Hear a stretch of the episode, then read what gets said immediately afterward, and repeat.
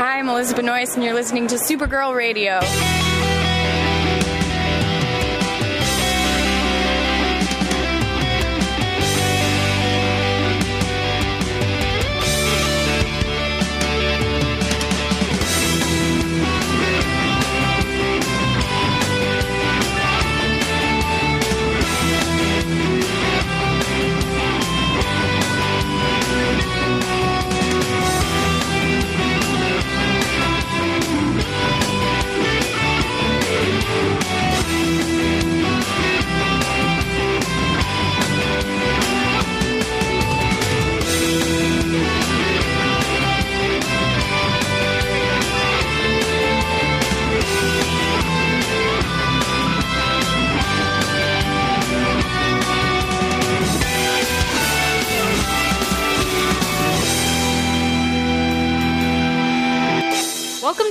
Supergirl Radio, your source for all things related to the CW Supergirl TV series and the character of Kara Zor-El.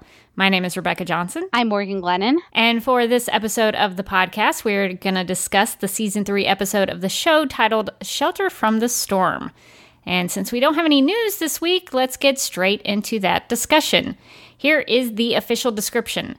Quote, when Reign starts hunting Ruby, Supergirl and Alex work together to keep her safe.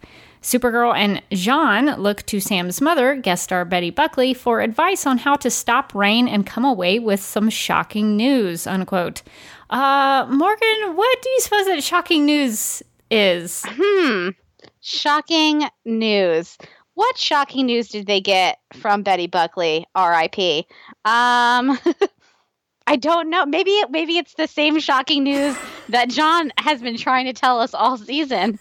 He's been trying to break through in every episode description, trying to get it to us. What if in every episode there's a shocking secret that they cut, and then at the end of the season, like as like a DVD extra, we just find out what all the shocking secrets are. And what if that like compilation was like better than the entire season itself. I bet it would be. I feel like it I would it really would be. if you had shocking news after shocking secret after shocking secret, it would probably be really interesting to watch. Um, yeah, so I don't know if they came away with some shocking news. I think they came away with some new information on how to deal with reign, but I don't know if it was shocking news. No, I don't think that anything that uh, happened in that portion would count as shocking news. I mean, there were some shocking things that happened. There were shocking moments. Yes. But it, it wasn't like she was like, oh, by the by, like this, uh, like Reign did this, or this is like Reign's secret something. There was really nothing all that shocking. Like it, everything that the that Betty Buckley's character like kind of told Kara and uh and J'onn, we we basically already knew. Yeah. But I don't even think it was like shocking for them. Like they they knew. well, um, we'll just uh, we'll just think that maybe there is something cut. Maybe we uh, we didn't see the shocking news uh, that happened. That would that would be par for the course. Once again, we, we lose out on the shocking news we all want to know. we'll just have to uh, imagine what it was until we're told otherwise. Um, but there were a lot of shocking things that were happening with Reign. Uh, a lot of uh, character interactions that were sad to see happen. Uh, so, what did you think about uh, Reign? She's on the hunt for Ruby, and uh, her first stop is going to Sam's childhood home and visiting Patricia. What did you think about that? From a Reign hunting Ruby perspective, the um, visiting Patricia was sort of a weird choice. Like, I know maybe it'll be my mom who's never even met my my daughter. like Patri- Patricia could not have known less about Ruby if she tried. Like there was I, I I I see the logic in thinking that they might have hid Ruby out with her grandmother, but also like poor Patricia had never even met Ruby. I know. That was a sad part of this episode that you know Patricia wanted to connect with Ruby and she just doesn't have the time for it because she ends up getting stabbed uh, by the pestilence finger. Yeah, she got she got pestilenced. She did. She got pestilenced. Uh, so unfortunately, Patricia will never get to meet Ruby, and Ruby will never get to meet her grandmother, and that's really tra- the one of the tragic parts of this episode. But yeah, I think that there is something to be said about the fact that Reign would have started there because maybe she, I mean, you know, maybe the reign side of Sam didn't know that Samantha and Patricia had the falling out and all of that. Yeah, I'd also be interested to know how much about Sam's life Reign knows. Like, does Reign know everything about Sam's life, or does Reign not know much at all? That's a really good question. How would she know? Because if, if Reign was stuck in the rainforest until she had the awakening, how would she know about any of that? Or is she like when she's in the rainforest, does she have like a cable hookup into Sam's life? Is she like watching the like HBO Go version of Sam's life? I don't know. it's like it's like the Truman show inside the rainforest. Yeah, I mean, I feel like it would be uh, it would get a little boring in there. Yeah, well, the only thing I can think of is that uh, Samantha, you know, was writing all that stuff down in the rainforest on the tree uh, so I don't know. Maybe she gathered some information from that. That is a really good question that they didn't fully fully answer. Yeah, I just I'm curious to know like how much each know about the other. Like how much because it, it seems like Sam doesn't know anything that Reign does when Reign is in control. So would it make sense that Reign also doesn't know anything about Sam? Because it seems like she knows more about Sam than Sam knew about Reign. Yeah, that seems to be strange that it would be uh, imbalanced, I guess, because they both had, uh, I guess, equal time of not being the other person. I don't know. I don't even know what I'm talking about anymore. I'm confused. This is very strange, uh, but I think it's a very valid question to ask about how Reign knows any of this stuff. Um, but maybe maybe she can hear Sam inside of her head. I don't know. That's weird. Maybe Sam is giving like color commentary. Yes. Like she's like, "Do not go to Patricia Arias's house. Whatever you do, do not kill my mom." Oh man. oh man, I shouldn't have said that. And I totally should not have recited her address either. I got to stop telling everybody's address. First Lena's, now now my mom's. Yeah, so uh there there was that uh, event that happened at Patricia's house. We did get to learn some information about Sam while she was growing up, about her doodles with the World Killer logo and everything, and uh, we got some more information from Patricia's point of view on how she felt she uh, she had performed as a mother. She was very upset with herself and how she had handled uh, Sam growing up so there were some things that we learned about their relationship there. And what did, what did you think about that moment when Patricia ended up getting killed? That was a, I thought that was a pretty strong performance by Betty Buckley. Yeah, I thought that was really emotional. I thought she did a great job the whole episode, like the whole way through, really hitting on how uh, remorseful she was about the way that she raised Sam and sort of the way that she gave up on Sam. Um, and threw her out and tried to sort of suppress whatever like the reign moments was coming out hmm. um, and like not deal with it. And i think um, she really regretted the mistakes that she made. Uh, and i think it was a real shame that that she that she died because now uh, sam will sort of never get to have that reconciliation with her mom. Um, especially because like the last time that we saw them together and interacting, it was not like a great interaction. Um, so it's pretty sad that like R.I.P. Patricia. Yeah, and it's unfortunate because I think in terms of that reconciliation, like you're talking about, Patricia wanted to she wanted to do that. She wanted to reconcile with Sam. She tells Rain, she says, I love you, Sam, and I forgive you. She was willing to go that extra mile and um, kind of make peace with everything. And she wanted to be a better mother to Sam. And it's really sad that this is one of those instances where they can't connect to the world killer's human side. This, I mean, even J'onn says, you know, there was nothing in Reign of her humanity that you could connect to because there's nothing there. So that makes me really worried about Sam in the rainforest. Has she completely given up? I don't know. Uh, so that was really um, unfortunate for Patricia that she she thought maybe she could connect to the human side of whoever that that was there in inside of Reign, the little bit of Sam that might still be in there, she couldn't connect to her, um, and I thought that that was really uh, unfortunate, and it makes me really concerned about Sam, and it makes me concerned about how they deal with Reign in the future. Because up till now, that was their game plan is c- to connect with the the human side of the world killers and try to get them to respond to their emotions and uh, their connections to other people. And I, I thought it was good on Supergirl that she she tried to save Patricia, and then when she uh, everybody goes to the med bay at uh, the DEO, like every episode, there's somebody in that medic bay. Um, but I thought it I thought it was nice of Supergirl that she she held Patricia's hand, she listened to her, and she made those promises to talk to Sam and Ruby on her behalf. And I thought that that was very admirable of Supergirl that at the end of the episode she was gonna at least try to keep one of those promises to go and talk to Ruby.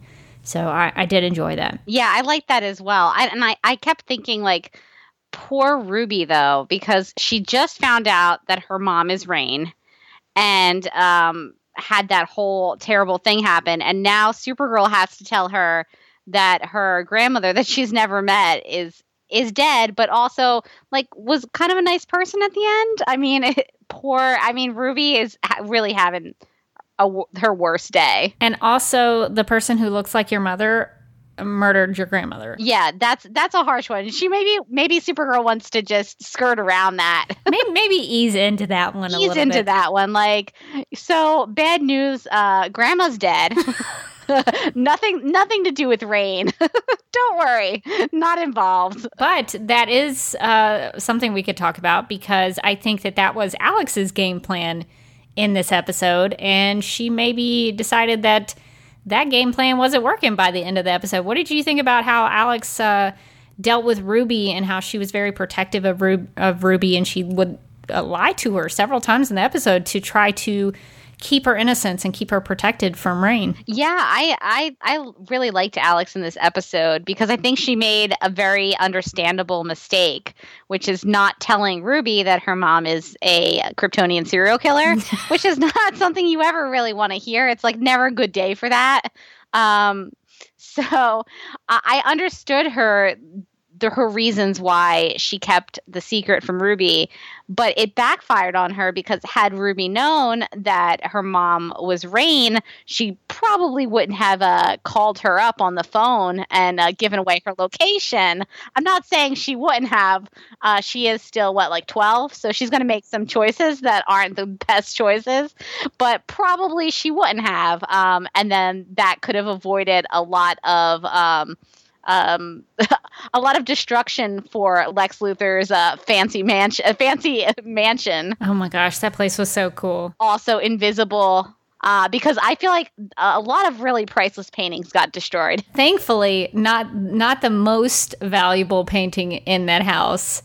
It seems like the Lillian Luthor painting was still intact. Yes, yes, we we have to. I mean, we can get rid of Great Uncle Luthor, uh, but we can't get rid of the Lillian Luthor painting uh, whose eyes follow you around the room. Please don't destroy that one. You got- you got to keep that close. That was priceless. It's a priceless work of art.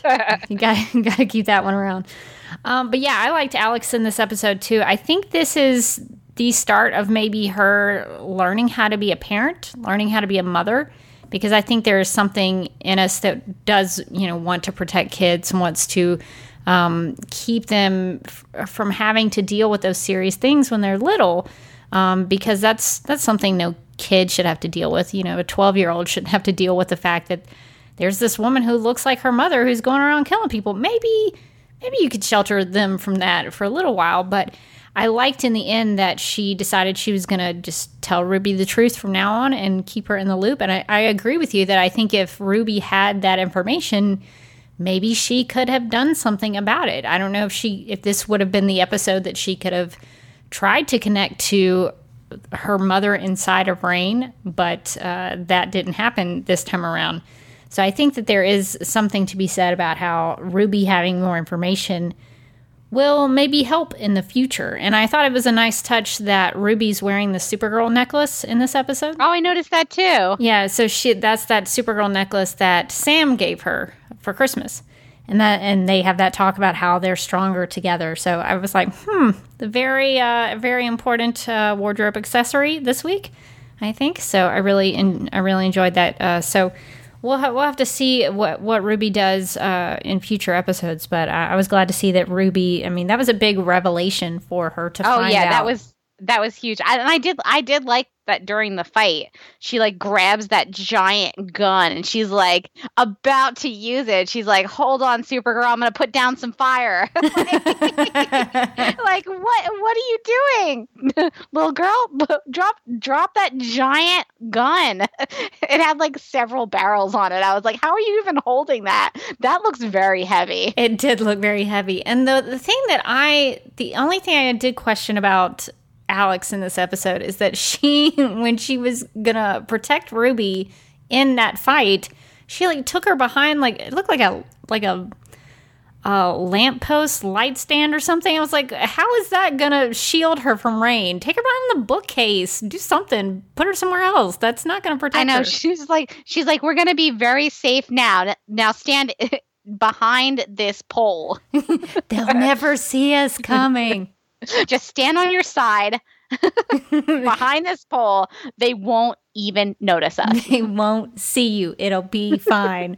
um, I, th- I thought that that was a little silly, but uh, they managed to escape it. And they did it because, I guess, of the shocking news of using Reign's own uh, like moral code, her code of ethics against her. How, how did you think that that worked in terms of that being this new plan that they're going to go with is using Reign's moral code against her? I liked the aspect of the episode where they um, they're talking to uh, M'yrnn and they get this idea from M'yrnn. I thought that was really the stuff with uh, with Supergirl and J'onn and M'yrnn. I thought was really strong um, because it's giving David Harewood like a, a lot of of really good material to work with, and he's doing a great job. Carl Lumbly's doing a great job. I'm sad and upset about everything. uh, I'm now I have to be sad about mochas. like I don't want to be sad about I don't want to be sad about chocolate and coffee. I want to feel happy. I want to feel good about that. But now I feel sad about it. Uh, so I thought that they did a really great job with that stuff. Um, I feel like it was a really smart idea to hit on her moral code, but I also feel like they haven't established this moral code as being a big deal to her um, in such a long time that I was like, what? Oh, that's right. She was mostly killing criminals, wasn't she? But like, it took me a really long time to get there, uh, which I feel like is less a, a this episode issue and maybe more of a seasonal issue. Like, if this was going to be a big deal down the line, they should have hit it earlier in the season a little harder. Yeah, they. I think they introduced it in Reign, which I think was the eighth or ninth. I want to say it was the ninth episode of the season. So if it if that's the case, it's been about nine episodes since they really hit that hard. So and and that was back in December. So it's been a long time. Yeah, for, for, all of us watching, it's been it's been a while since we remembered that Reign had a moral code, and I feel like mostly we've been watching the other world killers just kill indiscriminately. So it's hard to remember that like Reign's whole bag was that she was killing villains. Uh, because they just haven't mentioned it in such a long time. Like I feel like they haven't mentioned it since the you know the live wire death episode. Yeah i think that's probably the last i think it was introduced in reign and then kind of followed up in the fort rozz episode. But yeah i'm still kind of iffy on that whole thing because i don't understand where reign gets her idea of who's a sinner and who's good. I don't know where that standard comes from. So when supergirl uh, t- is talking to her and she's like you know, this girl, she's done nothing. She's not a sinner, blah, blah, blah. And I was like, well, what if, according to Reign's standards, Ruby would be a sinner? Like, I don't understand how, because I don't think Reign and Supergirl standards would they line up? Do they have the same idea of what's good and what's bad? So I, I don't fully understand that. Maybe I'm thinking about it too much. I probably am. But uh, I don't know how they're going to be able to use that for so many other people because I think Reign would be able to justify it in her mind. Oh, well, this other person is terrible. I'm going to kill them. So I don't know. I don't know if that's a like a long term game plan for them. Yeah, we don't re- we don't really know much about her what she considers like her system of justice. We know that she's about all about justice, but we don't really know what like what is a world killer's like moral code. Um, maybe they're all about killing children. Maybe that's their whole bag. We don't know. We we honestly we don't, don't, maybe know. maybe when she I mean I guess from like some perspective like Ruby picked up that giant gun and was like gonna shoot her with it. Like could that make her a criminal in in Reign's eyes? I don't know because we don't really know much about her moral code. we need more information because I don't fully understand it. I guess we're supposed to go on the assumption that her moral code is kind of like Supergirl's. It's the only way to makes sense out of the fact that Reign stopped. I mean, she stopped. She was not going to kill Ruby because she thought that Supergirl made. A, she was like, "Fair point. You, yeah, you, yes. You've made a fair point, Supergirl. I'm going to stop and not kill this person." So yeah, I I don't know what to make of all that, but I think they're going to have to find another way because I just I don't see that being a thing that they can use again. Yeah, no, I don't. I don't think that this is going to be their like consistent. Like Reign is about to do something, and they're like, "Wait, Reign, have you weighed the pros and cons of killing this person? Here here here is their their arrest record or something you know? Like i don't think that they're going to be able to like well their their files their juvie files were sealed. So technically they've committed no crime. Like i don't i don't think that they can pull this one out like over and over again. This person filled out a survey and we have determined that they are not a sinner so you can't you can't you can't harm that person. They completed the survey. Yeah, I don't know that that's gonna uh, be something that they can deal with in the future. And speaking of uh, the moral codes of characters not quite lining up, uh, there were some really juicy Kara super, slash Supergirl and Lena moments in this episode. So, what did you think about the dynamic between Lena? And I well I guess you have to talk about about him as the same person because there's a lot of uh, interesting things going on between with with Kara because she's having to deal with Lena as Kara and Lena uh, with Lena as Supergirl. So it's it's kind of hard to split them up. But so so what what did you think about the way Lena was dealing with both Supergirl and Kara? I think there's so much Lena and Kara stuff in this episode to unpack, and I didn't I didn't I don't mind them being like at odds and I don't mind them having some conflict in their friendship. I do feel like this is feels a little manufactured in a way I don't like particularly like. Uh, just because I think we talked about it in the last episode, but Kara's like flip out over kryptonite does feel like it's coming from nowhere. Uh, this is not like a well established character trait of hers. I mean, I get that kryptonite is like not a thing that you want to like hang out with in general but this idea that she's like completely that kryptonite is her kryptonite basically has not been established in this show at all uh, because when i think when superman is uh, stopped by last season and had his own kryptonite freak out which they're very they're very uh, whiny about kryptonite both of them. Uh, uh, i don't remember kara being like yeah, like Superman's totally right. And like I also hate kryptonite and now I'm mad too. Like she was like very much not involved. So suddenly this like, you know, I can't even be logical when it comes to kryptonite, even though this kryptonite can be very helpful in this very like life or death situation we're all dealing with. And she's like, I don't even want to hear it. Uh, I'm defriending you on Facebook. it's over. I'm returning all the flowers you've sent me. Like, I just don't.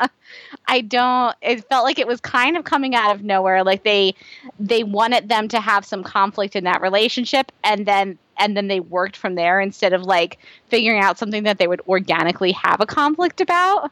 I don't know. Um, but I, I just didn't. Uh, I really didn't like the way that Supergirl was acting in this episode. It was very. It did feel a little bit out of character and a little intense in a way that I was like, "Whoa, girl, maybe just hold on for one second, like let her talk."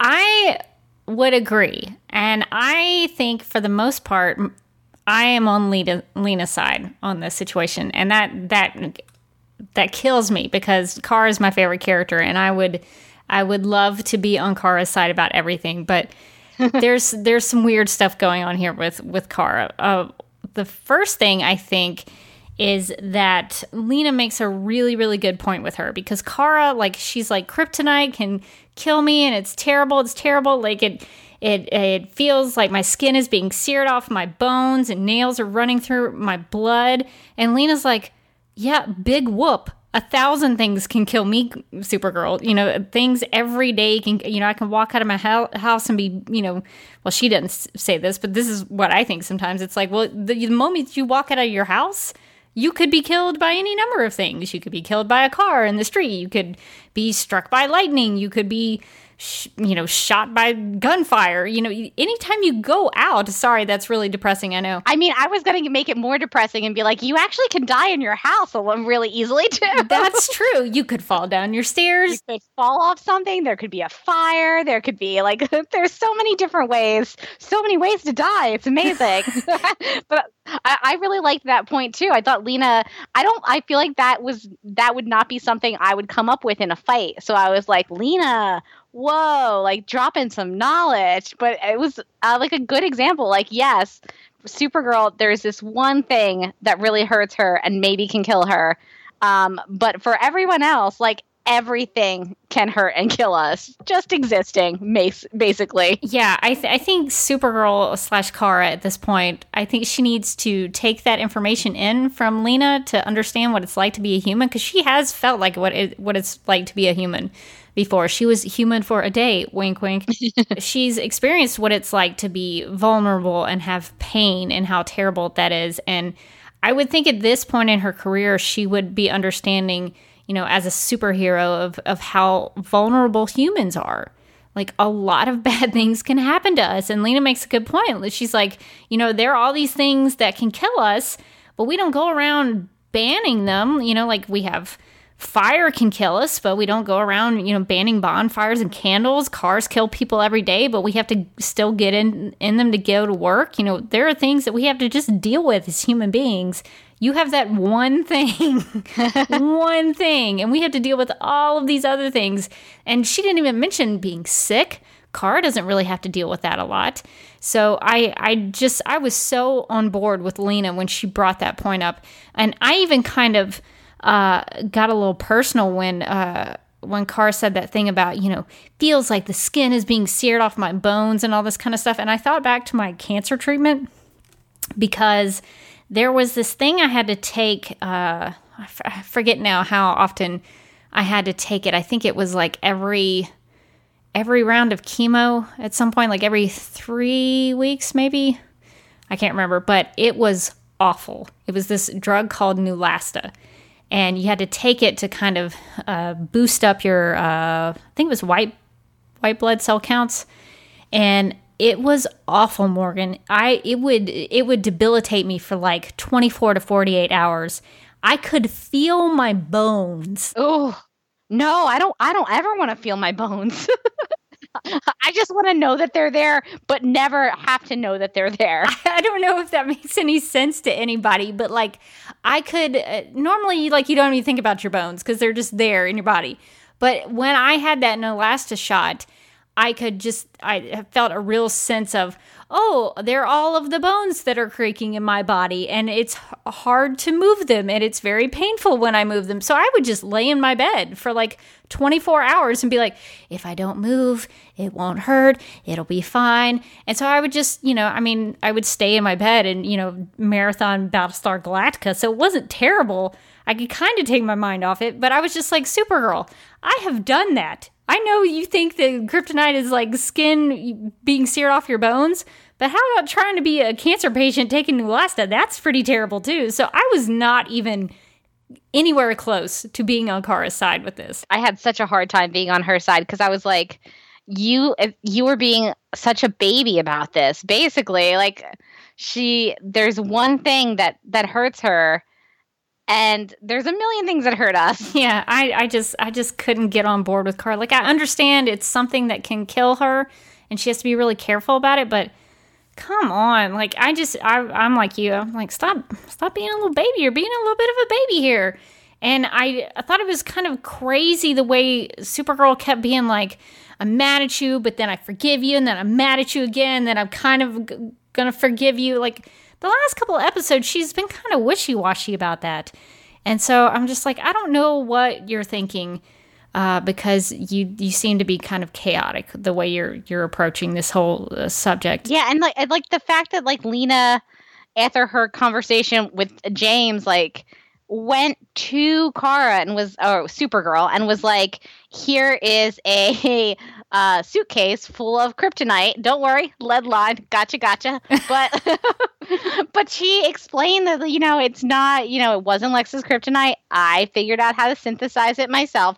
But hey, wouldn't this be a great tool in the fight against Reign And and Supergirl's like, I don't even want to hear it. Like I'm gonna go throw that in like an ocean or something. like I was just, uh, if you are your back is up against a wall and you have a foe that you have never even gotten close to beating, and somebody walks in with like a Deus Ex Machina that's going to help, I feel like be nicer to that person. Just is like is just like the the minimum you can do. Just maybe don't yell at them. Yeah, and that's a good point too. Lena was being honest with her. She's like, "Look, I figured out how to make this stuff. I can make a lot of it." And I brought it to you so that you can use it to defeat Reign. She even Lena even had like a spray by her bed. Oh my god, that was amazing. The fact that she has a spray can of kryptonite is like my favorite thing. she she sprayed Reign like a cat. Like if you She did. Get out. you know, like sometimes sometimes I guess people when they try to get cats not to do certain things, they'll spray them with water or something. That's what it looked like. It reminded me of like when um when my mom's dog when when uh, she first adopted him he would bark at everything. He still does so none of this worked by the way. But uh, we had a trainer go like when he barks just spray a little water at him or like spray a little lemon at like in his mouth. And so he would just run away. But it reminded me of that like no no. No Reign well it worked. Reign left the apartment. She flew out of there. Uh, so, I mean, Lena's gone the extra mile. Not only has she created all this kryptonite to help fight Reign, she's even found ways to uh, distribute it so that it would help. You know, she can put, I, I don't know why they're not carrying little cans of, you know, cri- spray kryptonite with them everywhere. I know. They should just make it impossible for Reign to go anywhere. Somebody, somebody's always just there spraying like kryptonite in her face, going, no. and that's how they train Reign. oh, yes. that, that only makes sense. Um, but Lena was being really honest. She had found creative ra- ways to uh, use the kryptonite, and Kara was really unwilling to work with her. And I, I didn't quite like that. Now, I, under- I understand what she's saying when she says, you know, turn over the formula to Alex, bring all your Kryptonian elements from your lab to the DEO, and you've got to stop making kryptonite. So I know that she wants to put it in hands she trusts a little more. Like she would trust kryptonite in Alex's hand. She would trust kryptonite in the hands of J'onn or Winn. I get that, but she was being so unreasonable and I there were parts of this episode where I really liked Kara. I, th- I thought Supergirl shined uh, a, a, lot in the moments with Patri- Patricia. I liked her standing up to Reign.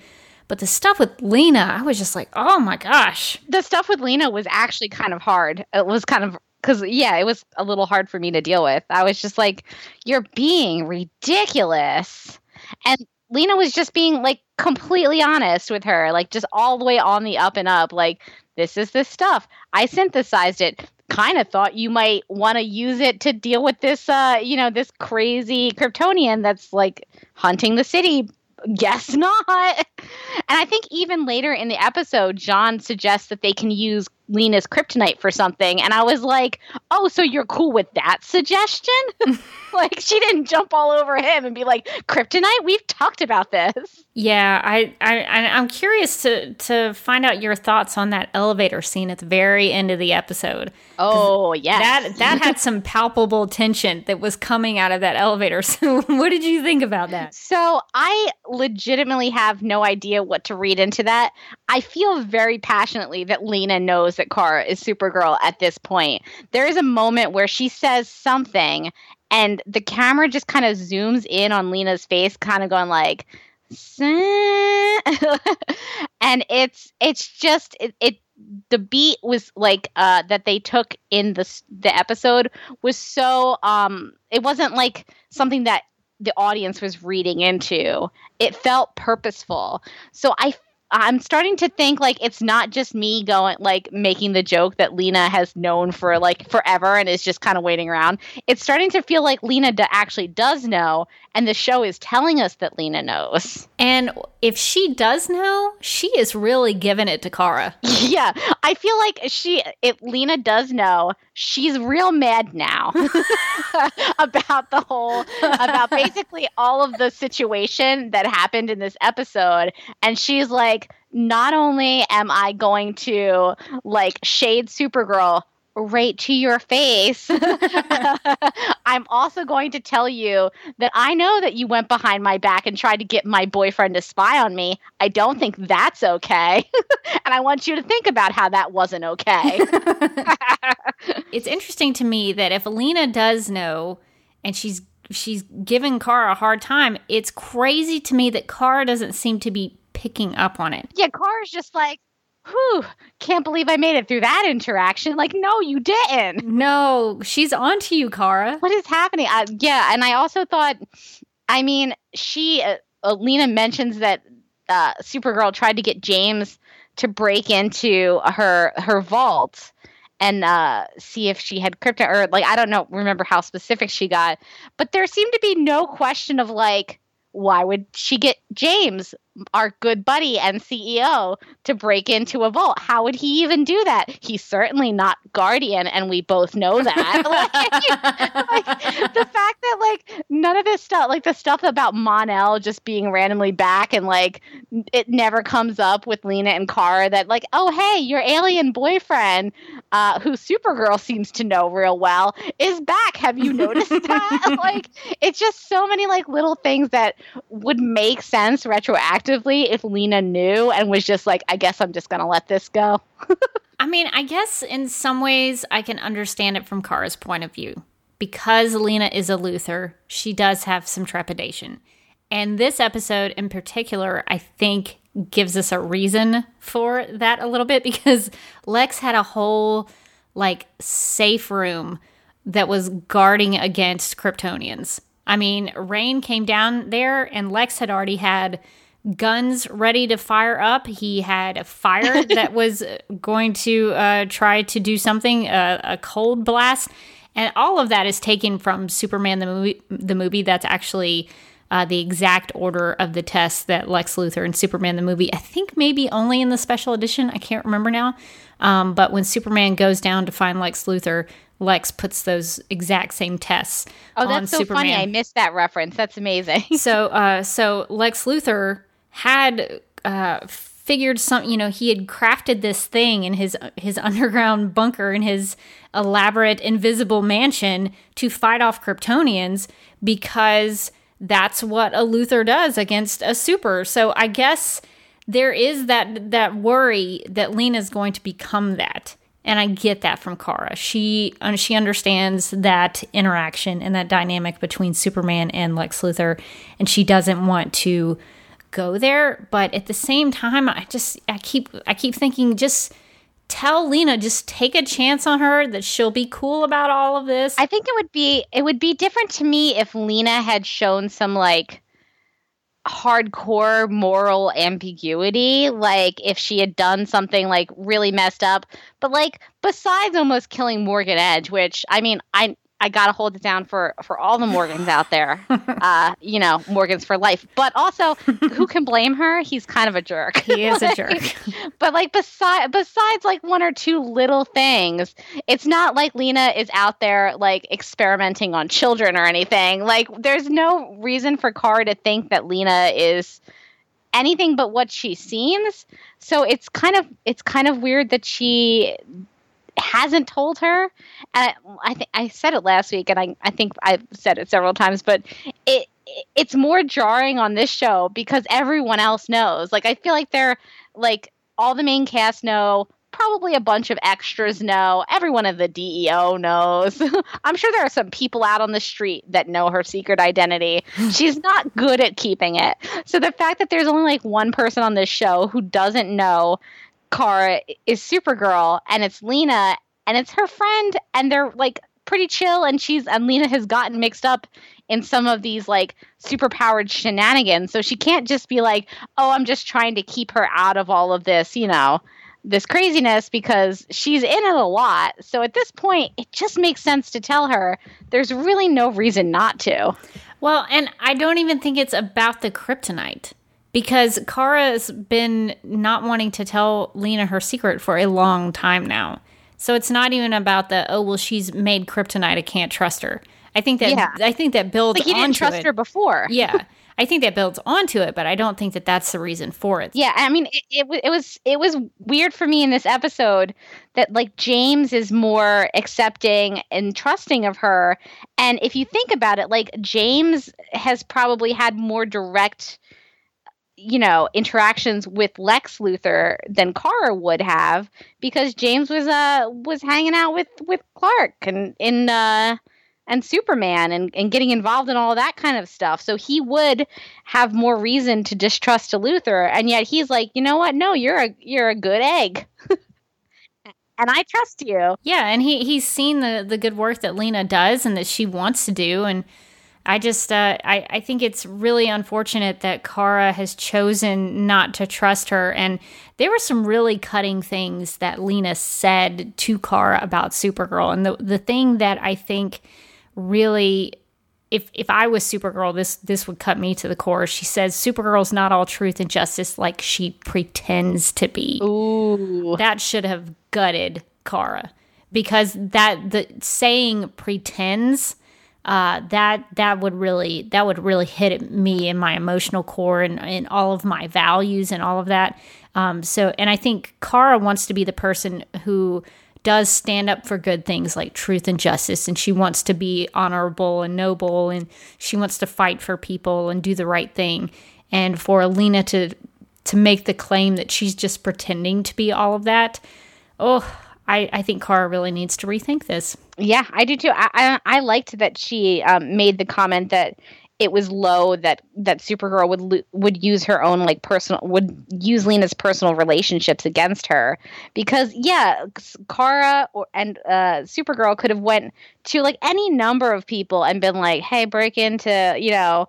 L-Corp and get into that vault and see if there's kryptonite inside because she works in the DEO with a bunch of trained agents and somebody could have like Mission Impossible in there but she chose the one person dating Lena Luthor to do that that's kind of messed up on like so many levels because she's friends with both of them and that's not nice it's just not nice Kara And man, Lena compared her to her mother. Ooh. ooh oh that it got rough in that elevator I felt like there might be some smoke that would be coming out of it because I, I just I just feel like that you know it's things were getting too intense.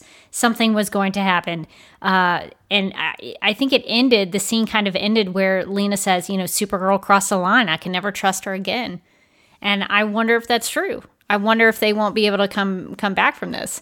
Um, so I'm I'm curious to see how Kara deals with this because this is the first time that we've seen Kara and Lena together in a while. oh yeah I mean I feel like it's the first time we've seen Kara in a while In like three episodes, I think. Yeah, she's been like all Supergirl all the time in the last couple episodes. So I I hate to say it, but I mean I think this is gonna start the the uh, damage to Kara and Lena's friendship, and I I've been kind of trying to follow some of this stuff. This may may be a real stretch, and nobody cares about this but me. But they they've been using like a lot of broken glass imagery in these like last couple of episodes, like at Lena's hotel, of course, when um, Reign comes in and, and busts in the window. She leaves a bunch of broken glass. Supergirl's kneeling on the floor looking at the broken glass. Um, at the uh, at Patricia's house, Reign cracks the the glass in the picture frame of Sam and Ruby, where's this you know happy mother daughter picture, and I I just think that that's just a sign of things breaking. Relationships are breaking on the show. Things are cracking. And uh, I, I can I can I can sense it. I can feel it. It's so uh, like the the most appropriate word to me is palpable. Like I sense it. I can. It's almost like I could touch it. It's it's so tense. The the tension is very thick uh, between some of these uh, relationships, and especially Kara and Lena. And so I, I don't know what's going to happen because I think Kara, because she has not told Lena the truth, she has done a real number on that relationship with Lena, and uh, I, I don't know if she can. I don't know if she can take it back. I don't know if at this point, if Kara tells her the truth, would Lena forgive her? I don't know. I don't know either. I mean, I hope so because I don't necessarily want to see them have like the falling out over this. If they're going to have a falling out, I kind of wish it would be, I don't know, more a little bit more well developed. Just, I just didn't like the way that some of the stuff went down in this episode.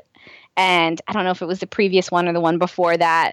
So I hope that they can find a way to become friends again. I really like that friendship and that relationship on the show. So I would hate to lose it. As much as I want to see Lena go evil Luthor, I don't want it to be over this. Yeah, I feel like I feel like if if she's gonna go dark Luthor, dark Lena, uh, and she's gonna start wearing like really heavy eye makeup or whatever uh, evil characters do. I, I want it to be uh, a lot more epic than than this. This is just kind of a little like it, it feels like a petty fight even because Supergirl is being so unreasonable in, in this case. I think this is the start of it. I think this is like going starting to go down, you know, it's a downward spiral into what might blow up in their faces. But uh, I don't think this is the thing that's going to turn Lena evil, but uh, it's maybe a, a, a, preview of what's to come. So I, I just, it just sucks because it's like, Kara, if you just told her the truth to begin with, none of this would be happening. She would totally understand. Yeah, exactly. Like, I love Kara. She's my favorite character on the show but I'm on Team Lena 100%. Oh, yeah, yeah. 100% Team Lena. And I, I expected to be more like when they had a fight, I expected to be more conflicted over like who I would side with because I love them both. But I, I'm not conflicted at all. Like, Kara is being so unreasonable in this whole situation. It's hard. It's it's hard to even imagine being on her side for me. Yeah. So I hope next week really wins me back to Kara. Like I hope Kara does something that that really makes me think, okay, Kara, we're gonna we're gonna do a fresh start here, and we're back. so I yeah, the, that that Carolina stuff was tough to, to, to take in this episode, and there was one more thing I think, I think we should talk about briefly before we get to feedback. Is this the most important thing that we learned in this episode, which is that Lena also sleeps in her office? and this and this is why you, nothing else has convinced me to get on this James and Lena train. But I think that might have done it. Like I was like, they're meant to be. because we know we know that James lives under his desk. This has been established in this canon. Confirmed. Uh, yes. This has been confirmed on the show. And now we've learned that Lena also lives in her office, like in her office building somewhere. She just sort of set up a room for herself. So, I mean, clearly they get along on that level where they're like, I could I could own somewhere to live or I could just stay here forever. I, I, liked that James was like, You didn't think of like getting your own place. And she's like, Oh, you know, it just felt temporary. He's like, You've been here two years. I want to know. So somebody I think pointed this out on um on Twitter and I can't remember who it was, so I apologize, but they were like, Is this going to like cue a national city real estate conversation. Absolutely, it is. What do you think the real estate is like in National City? Because I feel like Lena has put it on the back burner because, like, every time she goes to look at a place, it gets like snapped up right away. But I feel like the prices she's first of all she is very wealthy but second of all can the prices in national city be that high because like everything like the city is compl- getting decimated by aliens like every other day. Oh yeah, yeah. Do you want to raise a family when like your kid could be going to school in a building like by them falls? You just don't. It's uh, there, there's some big risks in living in National City. I mean, I guess big rewards. Supergirl's pretty cool, But I mean, is that is that worth maybe having your home flattened by an alien? I don't know. I don't know. Is is being able to hang out occasionally with Brian the alien and get into his wacky schemes? Is it worth it? I mean, I was going to take us in the direction of talking about Mon-El and the love triangle, but rather, this- I'd rather stay on the real estate. this is way more interesting to talk about because we got the introduction of the Invisible Mansion this week. And you talk about real estate. Why doesn't she live there? it's a giant invisible mansion. Just take down your creepy mother's portrait. You can take that down. You don't have to leave the decorations in there. If you had that technology, why would you ever live in a hotel? I mean, granted, you could have somebody, you know, clean your room for you, take care of everything that you need, but you could still do that in the invisible mansion. I mean, she is get- get a loaded. She can have servants. it could be a down Abbey situation. get yourself, girl, get yourself a butler. I just don't understand. If you had that capability, even if you wanted to stay in the city, you wouldn't have to stay in that mansion in the middle of nowhere where nobody can find you, and it would be very difficult to go there every day. You could still maybe apply that same technology to the city. Yeah. Maybe you could, you know, have an invisible skyscraper or an invisible uh, high-rise building. Everything in my life would be invisible if I had that technology. like she is she is really wasting it on just hiding that one mansion. Yeah, I mean, I guess I guess every rich person needs a you know a country getaway for the weekend. But if if you're still having trouble finding real estate in National City, I mean, use an invisible uh, housing uh, technology that you can apply there. Exactly. And I feel like you know your your your home your homeowners insurance is going to be way lower out there because a lot less destruction seems to be happening. I mean, possibly not with Reign. Now that's going to raise up. That- But before that, it's got to be a lot cheaper than living in National City, where like uh, an event happens. At least one, a big event, at least once a year, almost always around May, June. So you're probably going to want to get out of the city at that. That's when I'm sure everybody schedules their vacations. Oh, like at work, yeah, they're I all would. putting in their PTO days for like late May. They're like, I gotta get out of here. Someone is going to invade the city. I just know it. it's sweeps week and I have to live. I just don't understand why you would ever leave that mansion.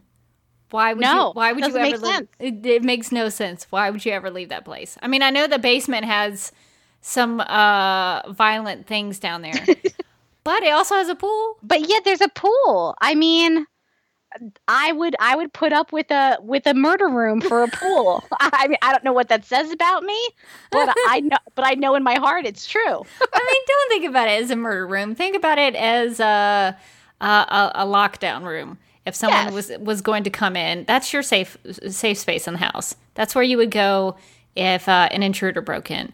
So you could think about it that way. That's a little more uh, less murdery. I feel like we're gonna find out that like the his his mansion Lex's mansion is like a H. H. Holmes kind of murder palace. like maybe next season they're gonna just keep on finding like trap doors that go to nowhere. It's gonna be like the Winchester murder house where there's like you open a door and it's just a like a straight drop or something. I mean, Miss Mrs. Queller said something to the effect of, you know, it's a good thing we haven't found a dead body in here. So who who knows what's in Lex's true. mansion? Some some crazy things could still be in there. I would like to spend more time in the mansion. I I want I want another episode. Like just what about a bottle episode? A bottle episode in the mansion would be amazing. Yes, with all like trap doors and hidden hallways. Like a good mystery episode in the mansion. That would be a great Halloween episode, like a like an episode of like a like um, pattern it after the movie Clue. Yes. That would be great. that would be really cool. we just read an episode of Supergirl. We did. You're welcome. You're welcome. From writers. Free idea. Bottle episode. We're putting it out there in the universe. We want more mansion. We want a bottle episode for Halloween. I mean, Lena and James go to the country for the weekend and shenanigans. Lena's like, where did I lose James? He's sleeping under a desk somewhere. he's like, he- he's like, there was too much room on that bed. Oh, that's good stuff. Yeah. So uh, I would like to see more of the mansion. That was. I, I even kind of want that. I want a copy of that Lena Lillian Luthor portrait That, I I would hang that in my house. It would be super creepy, but I kind of want it. It was amazing. It, yes, I'm glad to know that that exists. Um, but I do think, I mean, as much as maybe I don't want to talk about it, I think we should talk about Mon-El choosing to stay in the present to help Supergirl and the DEO fight Reign. So, what did you think about the um, the process of making that decision? We saw that Imra was kind of on board with it. What what did you think about uh, Imra saying, "Hey, it's cool if you if you stay behind"? Yeah, I mean, I didn't like any of it, but I just felt like it was it was so transparent that it was the love triangle and here it was and I've been waiting for it and I've been hoping it wouldn't it wouldn't come around, but here it is again and now it's happening. Like I just kind of settled in and uh, and let it wash over me. uh, didn't fight it. Um, I don't. I mean, it just felt so obvious that the you know oh, the, if only one Legionnaire would return to that time, then the odds increase by like, you know, 30%. Really, Mon-El is going to increase the odds by that much. All he can do is a cape trick. like, I don't understand. And and by that logic, like, why doesn't Brainy just go back? Or Imra. Imra has a different power set than the rest of them yeah, do. Im- Imra is told is very powerful. It just seemed like they needed they Imra definitely had to go back conveniently uh, so that their you know world didn't like go crazy with whatever um, intergalactic alliance, war yes. The intergalactic war. But you would also think that by that logic Mon-El would also definitely have to go back because he married her to like prevent that intergalactic you know war between whatever and whatever uh, obviously, I was paying really good attention to the love triangle I, mean, I, I think that season. sums it up. Yeah. Yeah. So it seems like by cutting people out, it would make the most sense for Brainy to just go back because it seems like Imra can pilot that ship by herself just fine. Yeah. So uh, it seems like they need both, like they would need both Mon-El and Imra to go back it's really convenient that nobody ever like even mentioned like well there's three of us and two of us really need to go home. And one of us uh, i know that we don't want to pay for the seed the, for the makeup but but one of us seems like the best option. It was it, it just felt like a bit much. It was just it, it was so much like so obvious that they needed to get Mon-El back somehow so that they could continue with this like love triangle, doomed romance uh, storyline, which I mean, I guess some people are into. It's just very not much not my bag. And so as soon as I heard that that was happening, I was like, oh god. I mean, at the very least, he can give her back her necklace. He just still had it with him. Didn't even think about giving it back. I was like, you know, that's her mom's. What necklace. in the world, dude? Super dead. So if you could give that back to her, that'd be great. I have been, for the most part, the last couple episodes, I was really chill about what was going on with this love triangle. And you were kind of getting me to be chill about it. Like, I'm so sorry. I set chill. you up for a fall. And you were like, you know what? Maybe it's going to be fine. And I was like, you, Re- Rebecca makes some good points, and maybe it will be fine.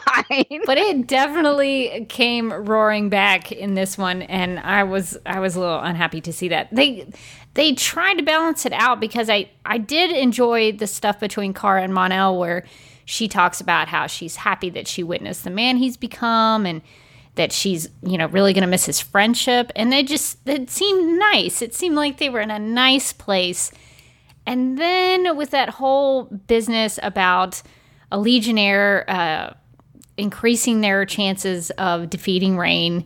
and so Mon-El goes back. And Imra, I thought was it, she was it was very big of Imra to be like, look, I know you have some feelings for her, and I think uh, you need to go and deal with that. And if you come back to me, then I'll know you're the dude for me. So I I I, I wonder what that will if that will pay off for her, if that trust in Mon-El will pay off for her. Um, because if it doesn't, I'm gonna be super mad at Mon-El because he's oh yeah you know, and, and I know it's a tough choice for him, but like Imra's trusting him with this. And I kind of feel like she deserves something good out of this whole thing.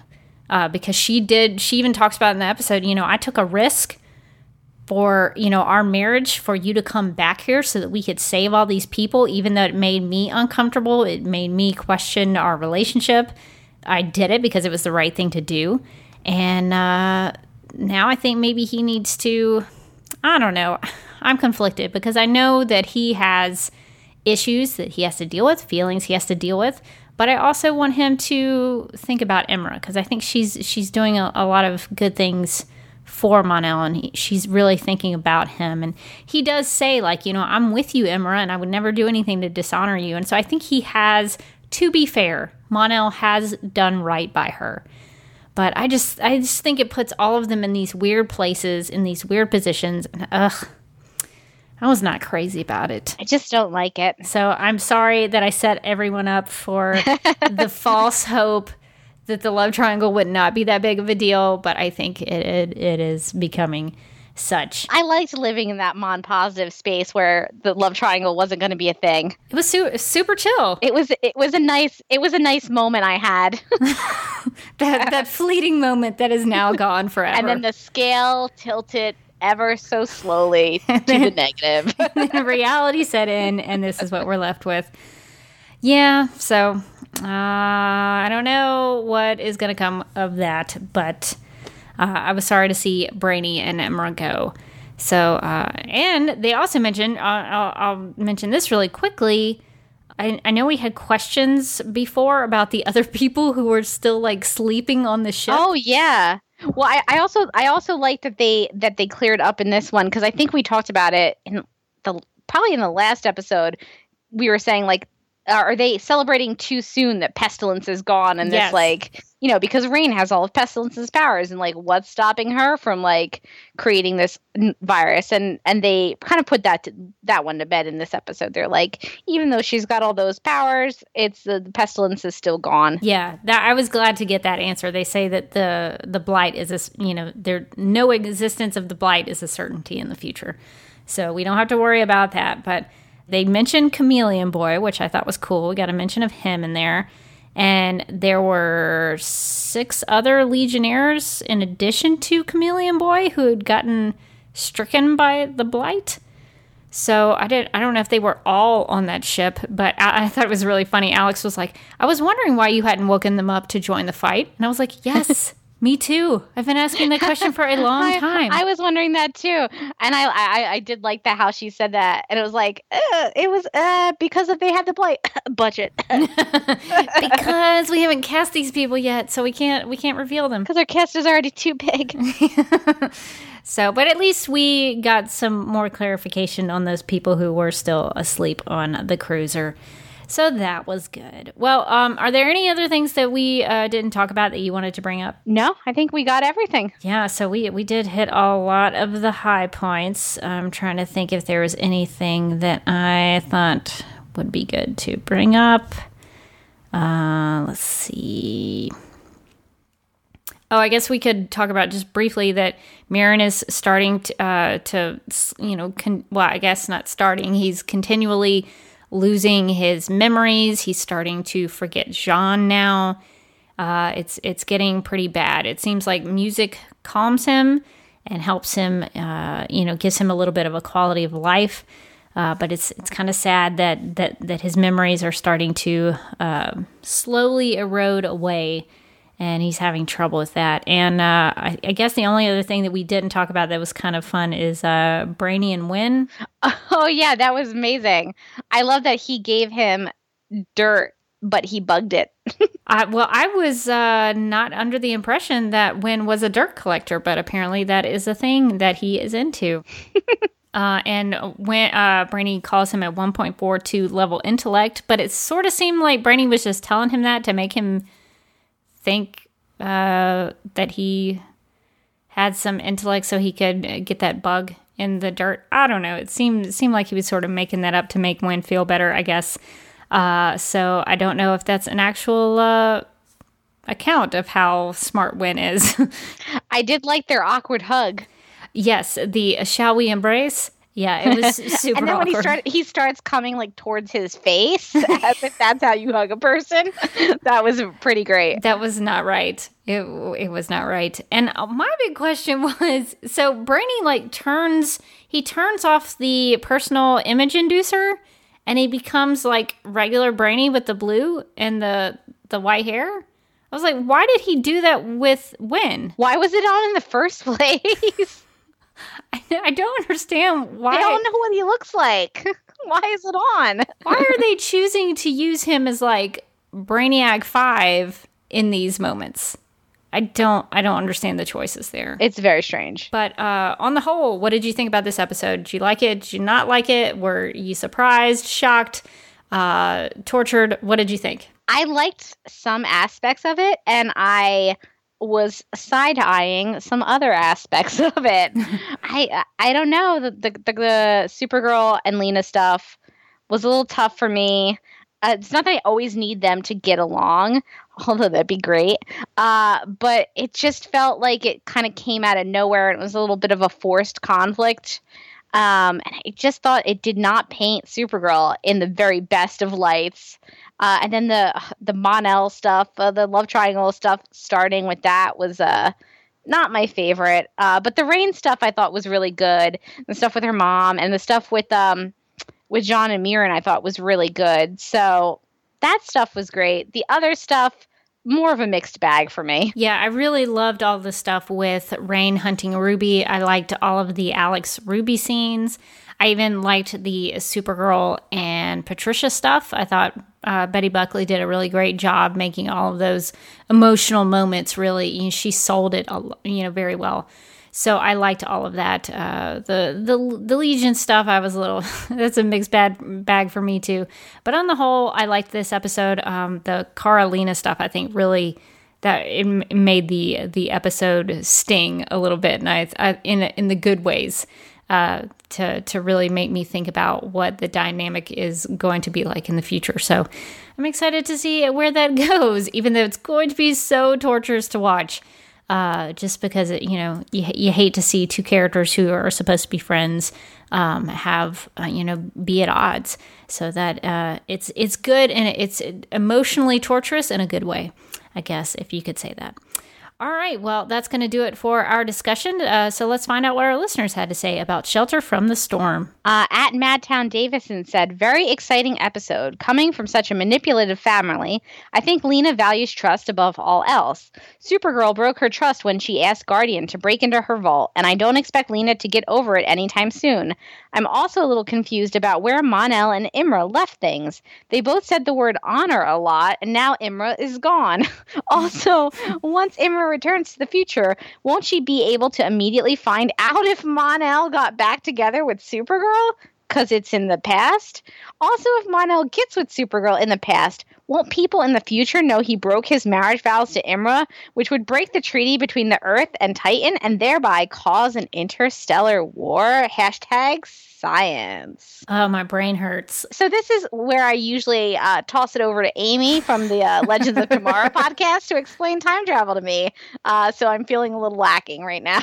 yeah, no, I think those are all really good points because maybe there would be some sort of record uh, in the future of that of those relationships having being been formed. So I don't know. Yeah, you, you, you would think that if Supergirl and Mon-El get back together, that they would know something. Uh, at Patty Mellow 20 said, I really love Reign.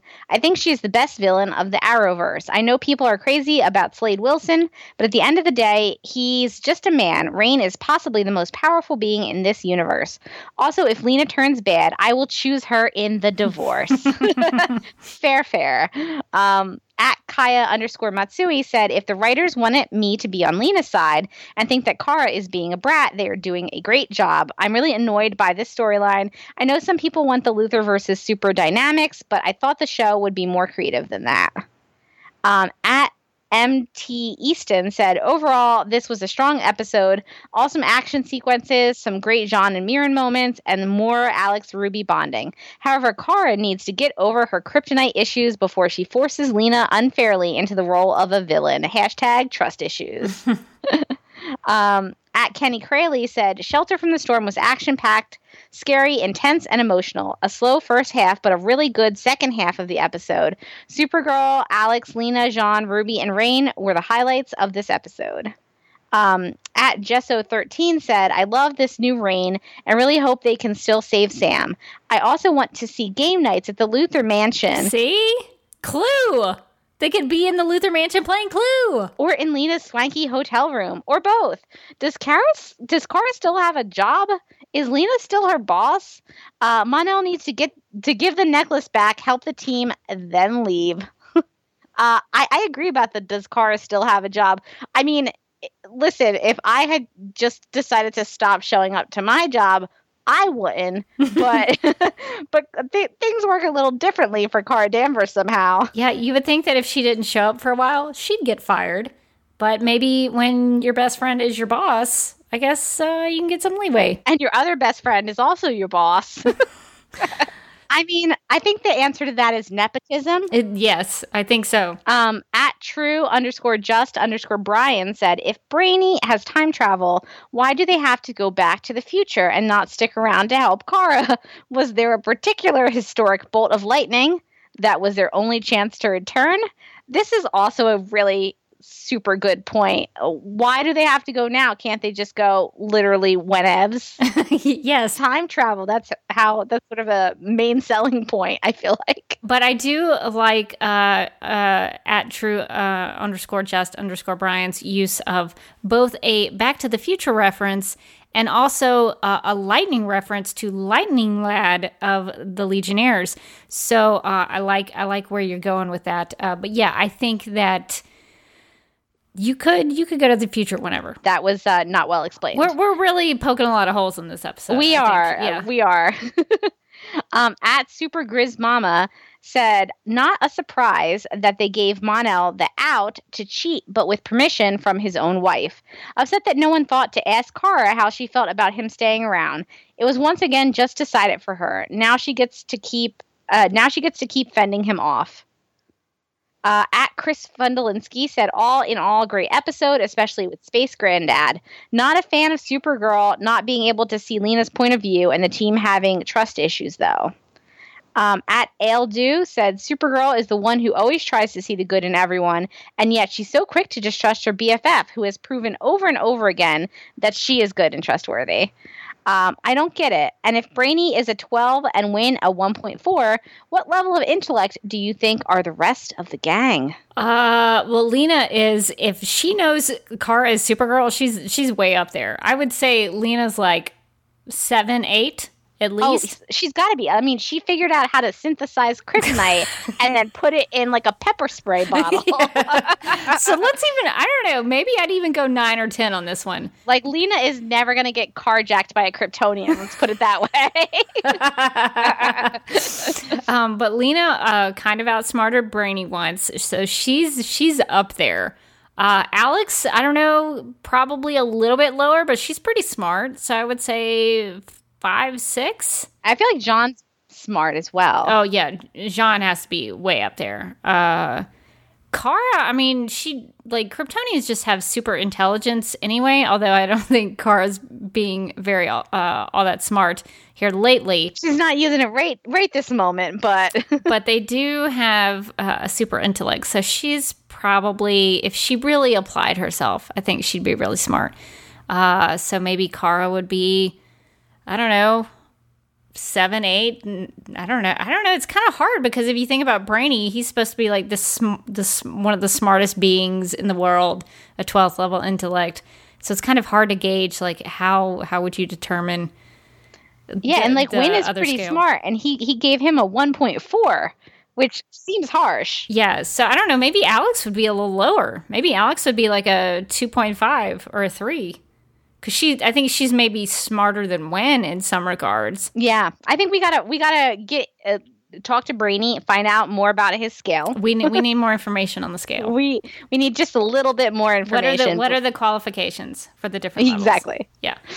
Um at Mark HBPWM said, when we saw Sam's childhood room, with that alcove. Was that the same set as the girls' room in Midvale, just redressed? I knew that the eventual reveal of Reign's identity to Ruby would be heartbreaking, and Emma was great, but she just looks like your mom is still a lie. Yeah, I, I don't know. I kind of disagree with that because uh, with Alex, she's been in the rainforest.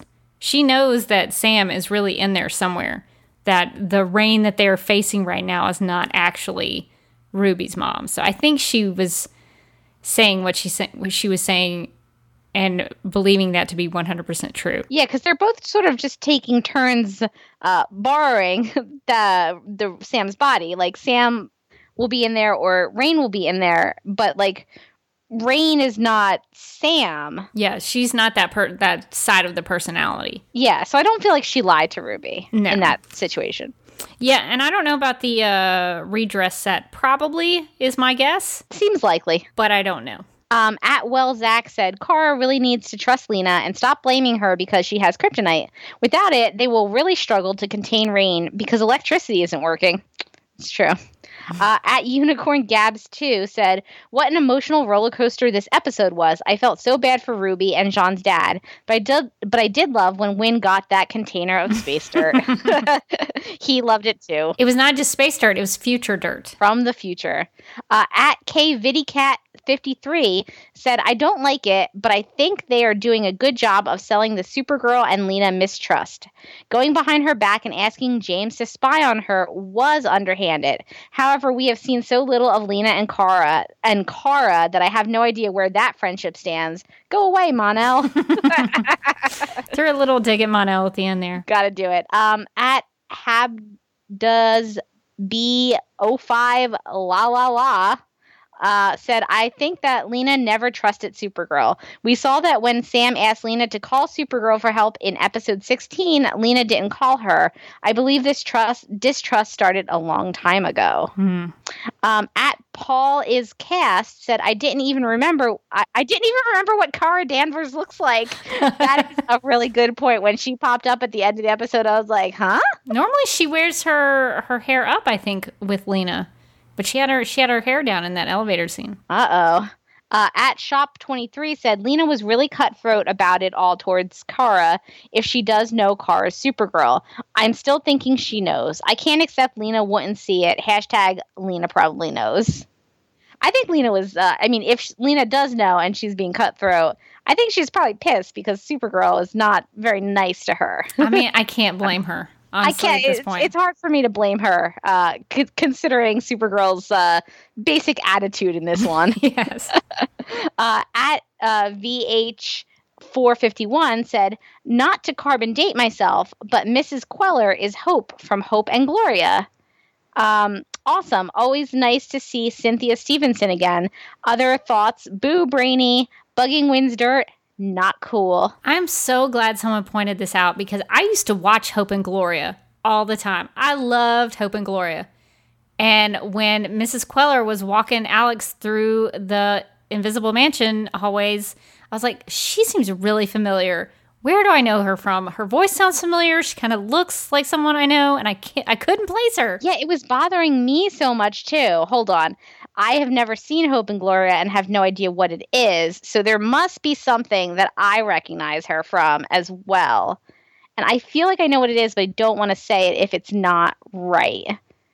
Oh, it was Dead Like Me. That's what I know her from. She was the um she was George's mom in Dead Like Me.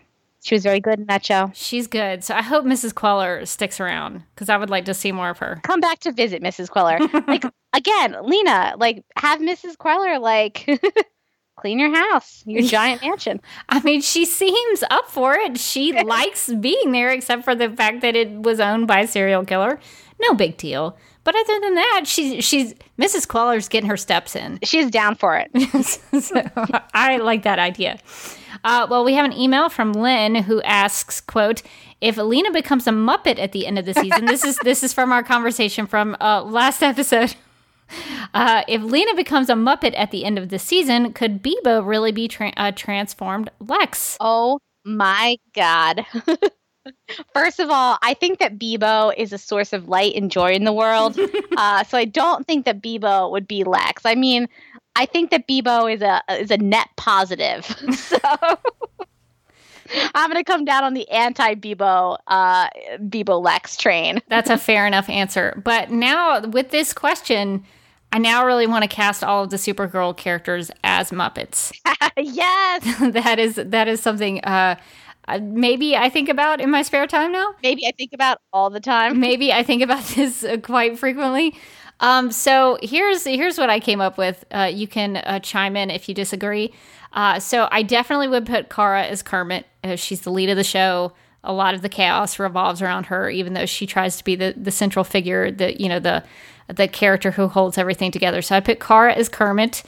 Alex, I had a, I had a hard time placing Alex. So I just kind of saw uh, Alex as maybe a, a rawfish character who who was just kind of, you know, chill. Is a character that you can't really go wrong with. Uh, Cat Grant, I think, is definitely Miss Piggy. Oh yeah. Um, J'onn, I see is more of a Sam the Eagle. I think that's perfect. Very patriotic. Uh, works for the government. That that seems uh, appropriate. Uh, I put Brainy as a Bunsen honeydew. uh, James, uh, I I thought that he might be Walter. Walter's kind of a newer Muppet uh, from oh Walter the Muppets from the movie. Yeah, the the movie with Amy Adams, uh, the Muppets. Uh, so I kind of you know Walter was a good guy. Really believed in uh, Kermit and all of the the characters that he had kind of admired. So I yeah, sort of sort of saw him as James, who had kind of uh, admired Superman and Lois and Cat Grant and all those characters. Uh, when I feel like Winn is a scooter, he's trying to always hold down the fort. He's kind of going around doing all the things that need to be done. Uh, I, this is going to sound terrible, but uh, in Mon-El's previous days on Daxam, he was kind of a ladies' man, and uh, so I would put him as animal. You know, Animal would go around, you know, screaming "woman, woman." That's what Mon-El was doing on Daxam. That's basically what his whole deal was. Uh, maybe not now. The Mon-El, the bearded Mon-El that we know now, I don't think is Animal. Uh, but I was trying to find a, a, character that maybe I could put him. I just realized that Lena's not on this list. Who would Lena be? I, I, we started with uh, Muppet Lena, but I don't know. This is a hard one. Lena's a tough one because I was trying to think of.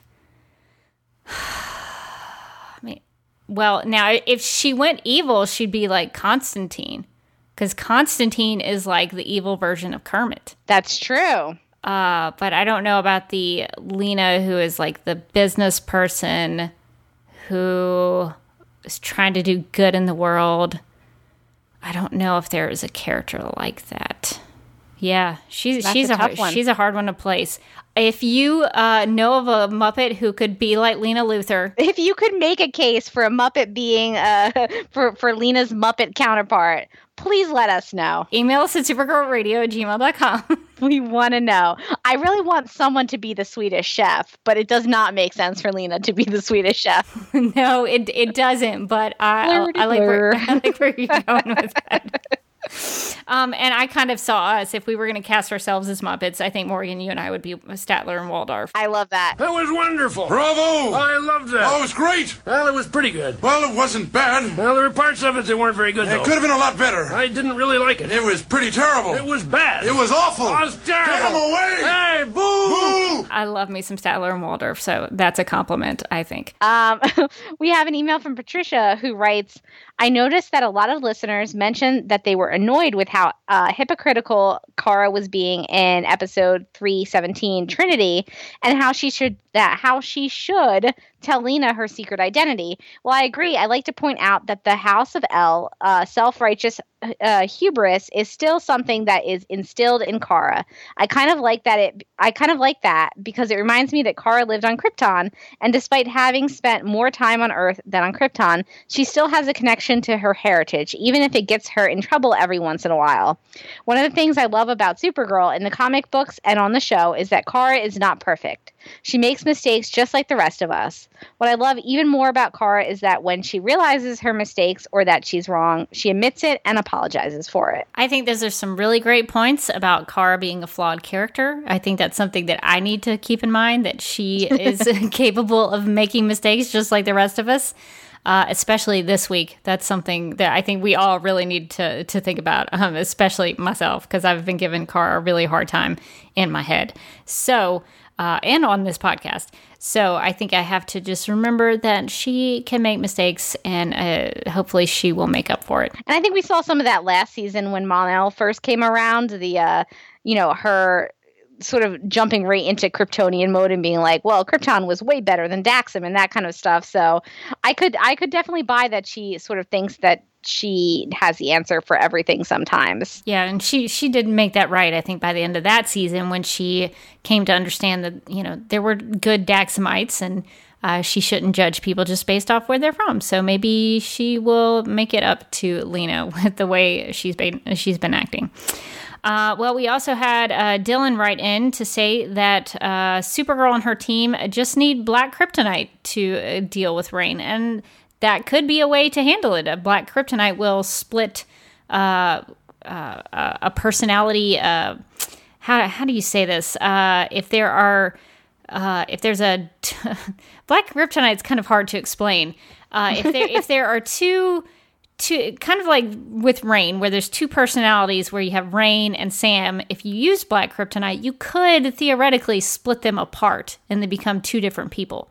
So I could see that coming into play. Maybe Lena needs to tweak her green kryptonite solution and make a black kryptonite solution they could try that. Mm. And that's a good suggestion. Um, we have an email from Daryl who wrote in to remind us that in the episode For Good, when Lena sees Kara after Mon-El has shown up, she tells Kara that she has seen Mon-El, but Kara stops her from saying anything else and just says it's complicated.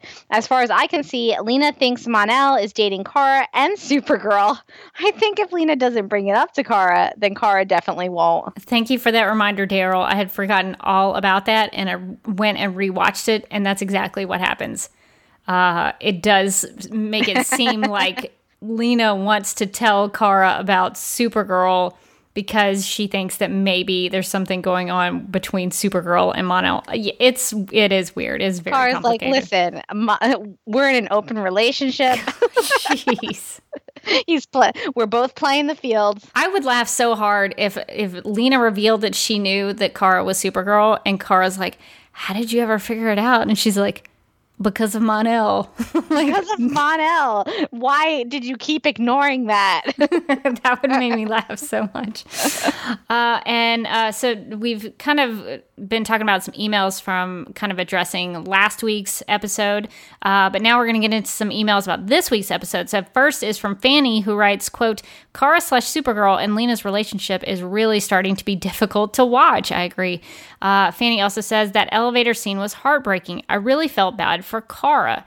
You could see in Kara's face that in an instant she realized she had been betrayed by James and that she lost Lena's friendship as Supergirl. Lena's uh, Lena comparing Supergirl's actions to her mother was a low blow after all the horrible things she did. Telling her it's never a good idea to meet your idols because it can only lead to disappointment? How harsh was that? I thought that Lena was very cold the way she talked about Supergirl. I saw a Luthor in that elevator, not the Lena we have grown to admire. The thing is, I will always root for Supergirl because she has the kindest heart and always has the best intentions. I feel like Lena expects Supergirl to be perfect all the time, like she's not allowed to make any mistakes. Even though Kara is an alien, she is more human than most, and being human means having flaws and not being perfect. Is it me or was Lena testing Kara in the elevator? She was looking at Kara like she was waiting for her reaction. What do you what do you guys think? Did Lena do that to see if Kara would come clean and tell her, or was she just venting to her good friend Kara? Unquote. And I think we kind of maybe already answered that. It did seem like she was testing her to see if she would say something. Yeah, that's what I thought too. It just seemed like the uh, the camera just lingered there a second too long for it to just be like, "Oh, I'm just venting to my good old friend," and like it's zoomed in on her like raising her eyebrow dramatically. so I don't. I feel like we were supposed to get something from that specifically. And this comes right at the heels of Lena in the rainforest with Supergirl. Like, so what's your first name? yeah, exactly, exactly. That's so true. There have been they've been dropping some stuff uh, pretty recently. Uh, we have an email from Alex who writes Last season, Kara asked Lillian Luthor if she had told Lena that Kara was Supergirl. Lillian said no, explaining that Lena was very smart and would figure it out on her own, and when she did, Lena would hate Supergirl for not being honest with her. This week, it was the beginning of that story arc. There is absolutely no doubt that Lena knows Kara is Supergirl. That last scene in the elevator was Lena telling Supergirl, not Kara, that she had crossed the line using James the way she did. Lena knew exactly what she was doing when she told Kara that James had lied to Super- Supergirl about going into her vault. This was a very strategic move by Lena to make Supergirl doubt James in the future. I said a long time ago that I thought Lena would end up heading the organization Checkmate. She will work with Supergirl at times in the future, but only when it suits her. This week, she made that very clear. I think we forget sometimes that Lena is like an ace at chess. She's very good at playing chess. So this could be part of that. Yeah. Uh, well, Danielle shared some thoughts with us about Kara and Lena in this week's episode, writing, quote, The angst is real. Mel- M- Melissa and Katie really came through this week. That elevator scene hit me so hard when K- Lena told Kara she couldn't trust Supergirl anymore. The hurt in Kara's eyes was just too much, but well deserved. I think she realizes now that she went too far with this whole kryptonite situation, and I hope that these two will truly make up by the end of the season. I also liked how Kara was able to stop Reign by using her code against her. That was a good tactic, unquote. Uh, Candace wrote in with some thoughts on uh, Kara and Lena's friendship, writing, I'm definitely Team Lena on this. I think that Kara Supergirl is being a hypocrite with the whole secret being kept from her. I don't feel like what Lena did was all that bad either. She was trying to save her friend. It's not like she was torturing Sam for the fun of it, and no one else was doing anything productive to help Sam. She had to find a way to save her. Also, I don't think it's bad that Lena has and can make kryptonite. Supergirl isn't the only Kryptonian on Earth, so it's probably a good idea to have some for the Kryptonians that are evil, like the World Killers. I, I think Lena was right to say that Kara has a god complex. If Lena does go evil or bad, it's because she has done countless good things, and everyone still treats her like a bad guy just because of her family. I could see that being the case. Yeah. Uh, well, Patricia wrote in, uh, very excited to hear Kara and Reign say her name on the show and to ask some questions about Lena's side of things with what's going on with her friendship with Kara. Patricia writes, quote, From the shady glances that Lena was throwing Kara and the dramatic, ominous music in that scene, it appears that Lena knows Kara is Supergirl. That scene ended with a lot of questions going through my mind. Is Lena trying to bait Kara into revealing she's Supergirl? In Lena's mind, are she and Kara still friends? If they're not, then is then she is doing a very good job at pretending they still are. How long is this charade going to last? Is this the straw that breaks the camel's back and thus turn the turning point for Lena to becoming a true Luthor? And finally, will Lena expose Kara Danvers to kryptonite to confirm she's Supergirl? Unquote. Ooh. Ooh. That would that would be something if that's what she did. Ooh, it maybe at this point she's like, if I drop some hints and Kara, maybe Kara will fess up and tell me. But she might get to the point where if she's so fed up with Supergirl, she might test it out. Yeah, just like knock over a thing of kryptonite. Oops, my bad. right in front of Kara. I don't know. I could see it. Yeah. Yeah, I could see it. Um, New Rachel wrote in about the Luthor Mansion, writing, uh, It was neat to see the Luthor Mansion for the first time, especially with it bringing us the often mentioned Miss Queller for the first time on screen and that portrait of Lillian, which I'm sure will be recreated in real life at some point. Um, also, Reign's hand acting in this episode rivaled Indigo's, especially how she used it. I mean, it, it was pretty quality, quality hand acting. Yeah, this is a this is a show with some top notch hand acting. I can't complain about that. I, I think the shot I don't know I, I- I don't want to speak for new Rachel, but the the shot that I think really demonstrated the hand acting in this week's episode was uh, when Reign comes into the door when she's trying to get to Ruby and Patricia's house. She she kind of grabs the edge of the door and all the fingers sort of wrap around. That was good stuff. That that was very indigo like, I think. Uh, well, Ange uh, wrote in with some thoughts about Mon-El, saying, quote, I feel like the writers have had such an easy out to get Mon-El off the show while making all the characters look good. Brainy says even one Legionnaire staying would help Supergirl beat Reign. The writers can make it seem like Mon-El is the obvious choice. Imra tells him to stay to sort out his emotions, but then Monel says he doesn't need to. He loves Imra, Supergirl is his past, and he looks to Brainy. Any Legionnaire will help? Will you stay? This lets Mon-El move past the womanizing, emotionally manip- uh, uh, moves past the womanizing, emotionally manipulative lunkhead. Some good words in there, Ange. Yeah, I had a hard time saying. Uh, but Ange says it tosses out any silly romantic triangle. It helps keep it keeps Brainy on the show, and it means Mon-El can't save Supergirl on her own show. Win, win, win. Uh, ah well, a chance wasted to remove the polarizing character while letting him look noble. Unquote. I think there's some really good points, Ange. I would have liked to have seen him uh, do something like that where Brainy ends up being the character who stays on, Yeah, but that's uh, not what they chose to do. that's what I was really hoping for, uh, really hard. Not just because it would have been a nice send off for that character to show that he's like matured, and also I wouldn't have to deal with the love triangle. But also, I really like Brainy. I really like Jesse Rath's portrayal, and I, I want him to stay on the the show. I want to see more of him. Yeah, well, I mean, I'm sure we'll get some uh, some more of him in the future, but yeah, I think uh, instead of doubling down on this love triangle nonsense, they should have found a different way. But uh, we'll we'll see where it goes. Uh, maybe it won't go. maybe maybe that part of me who's like, yeah, I'm still kind of maybe zen about this whole thing. Maybe it's not going to be so bad. Uh, there's there's still part of me that still maybe thinks that.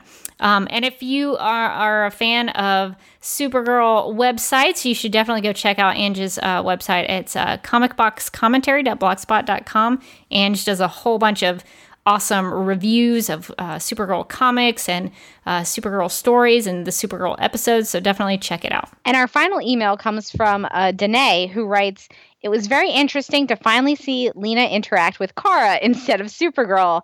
In the end, since it has been months since we've seen them together, Lena venting about Supergirl to Kara briefly made me reconsider if Lena knows they're the same person. But in the end, I concluded that Lena does know. I think that Lena, as the true chess master she is, is using the fact that Kara does not know that she knows in order to make Kara see her side of the story. She knows that Kara can't go all in protecting Supergirl or she'll give her identity away. So instead, Kara is forced to listen to what Lena has to say and respond as a human person would to the story, not as her alien self. That's a really good point. That is a good point. But you know, the they she doesn't know that I know that she knows reminded me of the um I don't know if you've ever seen that episode of Friends where like all the the characters are slowly learning about Monica and um and Chandler dating. And they're like well they don't know that I know that you know that they know. And it just gets like more and more ridiculous as it goes along. That's exactly like that, like uh, how that is on Friends. That's so funny. Well, uh, and before we wrap up, we have some snap judgments sent in some by some listeners, and we had a lot of listeners send in some snap Whoa. judgments. Uh, so this will be very exciting. In the game of snap judgments, each person is presented with two options, but must only choose one. First instincts are recommended, and explanations are unnecessary. Uh, so our first one is from Daryl. Uh, he- asks, "Do you think Alex will get a new girlfriend first, or become a mother first? What do you think, Morgan?" Hmm. I'm thinking mother because I have a feeling she might end up with Ruby Uh, same. I think uh, mother first uh, because uh, I th- yeah, same same exact reasoning. I think uh, things are heading with uh, uh, heading in the direction of Alex and Ruby, which I, I like quite a bit. Uh, the next one is from at Mark HBPWN. Uh, finding out Jean's secret or finding out who Ruby's father is. Which would you uh, rather? W- w- which uh, big secret would you rather know? I mean, this is e- easy for me because what is Jean's secret? I must know. I'm also going to agree with you on this one. I, I, I think Jean's secret. It was a shocking secret. it was a shocking secret, and we never we never found out. so I really want to know. Uh, the next one is from Annika, who asks, "What would you like to see? Uh, Martian Manhunter eating Oreos or Snapper Carr snapping?" you know, I feel like this should be harder, but for me, again, Snapper Carr snapping, Snap Watch 2018. I think the the answer is always Snapper Carr snapping. Uh, we've been it's been neglected for so long. I think we we just we just want it to happen. He's not even on the show anymore, and I still want it to happen. You never know; it could happen. He could come back. He could come back. I'm I'm holding out hope for Snapper. You know, there's the, there's going to be that one season where they go all in on Starzar. Yes, yes. Snapper Carr- comes back and he's like, "Hey, Daddy-O," and they're like, "What?" he just comes back as Snapper Carr from like the 50s. and he's he's a full villain uh, as Snapper Carr from the 50s. That's that's what I want to see. Uh, our next snap judgment comes from at true underscore just underscore Brian. What's going to cost more, repairing Lex's mansion or Ruby's future therapy bills? what do you think, Morgan? a good question, but I feel like Lex has some priceless art- artifacts in there, so I'm going Lex's mansion. Yeah, I think Ruby is going to definitely need a lot of therapy. So, so that could add up over the years. But I mean, we're talking an invisible mansion with all of that uh, high tech stuff in there. So I, I think Lex is also probably not somebody who cuts corners. I think he, you know, he puts the best of the best in his house. So I would say repairing Lex's mansion. All right, so we have two from Danae who asks, uh, "What makes for a more valuable collection, dirt or New York Mets baseball cards? which which do you think is worth more?" Uh, well, I can't I can't uh, talk bad about the Mets too much because my boyfriend uh, likes the Mets. So I'll go the Mets baseball cards. I'll hold it down. I'm I'm actually going to go New York Mets at baseball cards as well because if we're just saying dirt, that could be dirt from anywhere. That could be any kind of dirt. That's not specifically future dirt. And even if you had future dirt, how could you confirm that it was future dirt? Would you have like a certificate of authenticity? You gotta you gotta hold on to that certificate then. I mean, how could you? you can't lose that certificate because then all you have is dirt. Because at least with the baseball cards, you can verify like when these came out. You know, uh, if they are uh, good value in terms of you know, are they mint condition, all of that kind of stuff. With with space dirt, you you have to I don't know how you would prove. You're taking some. You're taking some stuff on faith. I think. Yes, yes. so, so I'm going to say the baseball cards. Um, and our last snap judgment is: What would you use to decorate your walls? World Killer murals or a Lillian Luthor portrait? What would you rather have hanging on your wall? I feel like this is maybe going to be uh, a, a, disturbingly easy question for both of us. Lillian Luthor portrait. I am 100% a Lillian Luthor portrait fan. Uh, I would I would I would hang that up on my wall right now. No judgments on your snap judgments. All right, well, I think that's going to do it for all of our thoughts and feedback and snap judgments. And uh, so, thank you uh, to everybody who sent in your thoughts. Uh, if you'd like to contact Supergirl Radio, you can email us at supergirlradio at gmail.com. And I would highly recommend you do that uh, on Tuesdays uh, before uh, around 7 p.m. Eastern. That that's a really good time. Just make sure we can get everything in. So make sure you do you do that. And also with the voicemails, if you want to call and leave us a voicemail, uh, you can call us at 678 718 7252. Make sure you call in before uh, Tuesdays at 7 p.m. Eastern. Uh, you can also leave a comment on our website at supergirlradio.com. You can like us on Facebook and follow us on Twitter and Instagram, all at Supergirl Radio. You can listen to us on Google Play, iHeartRadio, on, and on Spotify, where we also have a playlist that includes some music featured on the show. Uh, we are also listed on DC's fan page, which you can find at dccomics.com slash dc-fans. And we are available on Apple Podcasts and Stitcher Radio. So if you have some time, we encourage you to give us a rating and write us a review over there. Uh, Supergirl Radio is part of the DC TV podcast network. So if you also like Flash Arrow. I'm just gonna I'm gonna sound them all out because I dropped the the from Flash, and now I'm trying to desperately to rec- recover.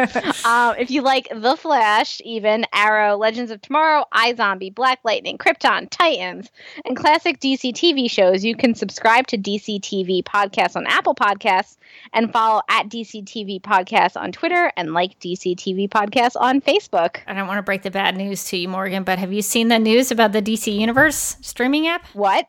Yes. Uh, so what's happening? The DC Universe streaming app uh, decided they were going to announce. Uh, not only are they going to have a Titan show, they're going to have a Doom Patrol show. Uh, I think th- I think there is also a Swamp Thing show. What? Yes. That's, that's ridiculous. How can that be a television show? Now I'm just getting mad at DC. so they are launching a quite a quite a, a, a, a slew of shows there on the DC Universe Online uh, app. I'm in trouble. There could be some shows added to this list pretty soon. Uh, I could really be into a Swamp Thing, surprisingly. Uh, somebody sold me on Swamp Thing at Dragon Con one year, uh, doing a presentation on some of the uh, visual uh, symbolism in some of the comics and the story that was behind it. I was like, this is actually kind of interesting. I was not into this before, but you're kind of selling me on it. So I'd be I'd be curious to see what they do with Swamp Thing. Um, and also, just in terms of DC TV podcasts, we uh, as a network have a TeePublic store. So if you want to get any new merchandise from the store, we got some World Killer uh, T-shirts uh, with the with the Reign World Killer symbol. Uh, we've got some Martian Manhunter stuff. We've got DEO stuff. We've got Comic Girl designs. We've got everything on there. Uh, we even got if you're a Legends of Tomorrow fan, we've got Beebo shirts out the wazoo. Yeah, so many Beebos. Like, if that's something that you have high on your priority list, go on over there right now because so you you have your pick. I mean, the Beebo shirts are pretty popular in the store. Uh, so, uh, and if it, also Sara Lance is pretty popular in the Legends of T- Tomorrow uh, store part of the uh, store. Uh, if you want to go check out the store, you can actually a real quick, easy way to do it is go to supergirlradio.com. At the top of the page, there's a TeePublic link. Just click on that link, and that will take you directly to the store. And if you're like there are way too many uh, pages in the store for me to sift through all these designs you can go to the left side of the page and there uh, all the t-shirts are organized by show. So if you just Oh, yeah. if you just want to look by uh, if you just want to look at the super supergirl designs just click on supergirl. It'll take you directly to the t-shirts of supergirl design. If you just want to look at the arrow shirts click on arrow. It'll take you right to them you don't have to go through uh, an enormous amount of pages you can just uh, go show by show so that's an easy way to do it so if you want to support our network of podcasts uh, and get some cool t-shirts or notebooks or onesies we have or sweatshirts you can get whatever you want there I mean, have you have you seen a, a screen capture of Lena Luthor in that National City sweatshirt and thought, I want that too?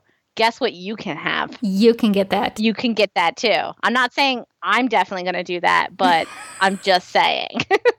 I know it's an option now. and this TeePublic store is the only place you're going to see. It's an exclusive T-shirt. It's a, it's our own Supergirl Radio Snap Judgment shirt. It's the Yes. only place you're going to find it on the interwebs. So you definitely need to go if you want to get your one of a kind Snap Judgments T-shirt. It's the only place we'll ever see snapper snapping.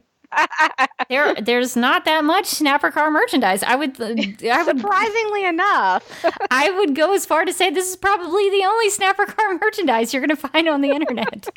We've got it in the TeePublic store. Uh, well, and if you want to follow me on Twitter, you can follow me at Derby Kid. That's D E R B Y K I D. You can also follow me on Instagram at the Derby Kid.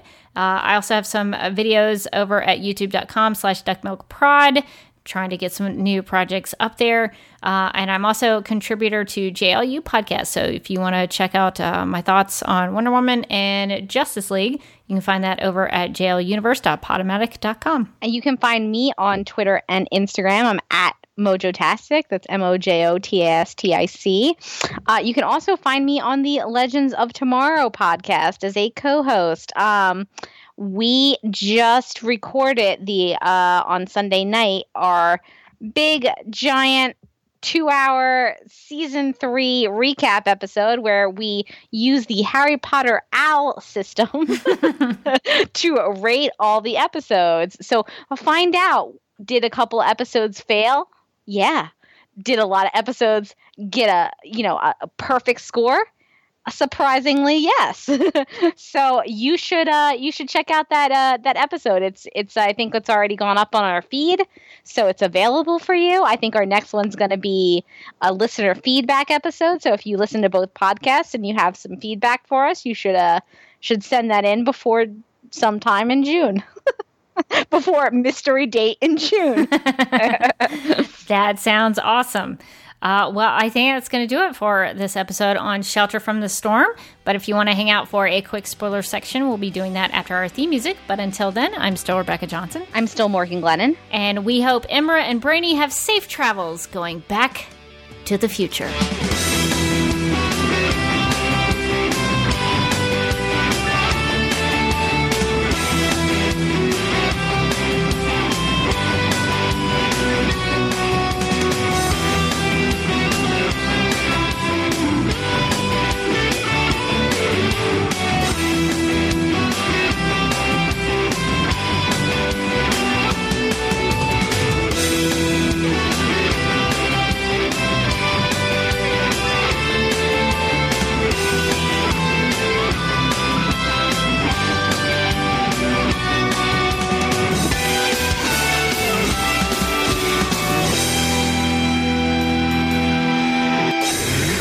Secret identity is there to protect people. They're gonna tell National City I'm Guardian. Raising the belly of the beast. There were days where I really had sleep, but I had to work more than compensation. Hold up. You're a guardian? I'm Trying to keep him on the low. Let's go. Safety first. Supergirl, all new episode Monday at 8, 7 Central on the CW. And we are back. And what you just heard was the audio for what's coming up on Supergirl. The next episode is called The Fanatical. The official description reads, quote, When Tanya, guest star Nesta Cooper, a disciple of Coville's, escapes from what's left of his cult, she gives Kara and James a journal that could hold the key to saving Sam. Someone learns Guardian's identity and threatens to expose James if he doesn't do what they ask. James contemplates what it means to be a black vigilante without a mask in America, unquote. So, Morgan, what is uh, leaping out to you about this description? Well, first of all, Colts are back, so that's fun for me as a uh, as a cult aficionado, somebody who is weirdly uh, interested in Colts. Uh, our our favorite cult uh, is back, but I don't I don't know that uh, that Coville is back. It just seems like he uh, he lost a member of his cult. Um, so I'm interested to see what is in the journal that could save Sam, and I I like that they're bringing that storyline back around because I feel like a couple episodes we were wondering if that was just going to end up in one of our uh, year end like the missing storylines of Supergirl roundups, and it looks like they actually are bringing that back together. Um, I, I'm always a little iffy on Guardian stuff. I, uh, you know, it's been less this season um, to the point where I often forget that James is Guardian.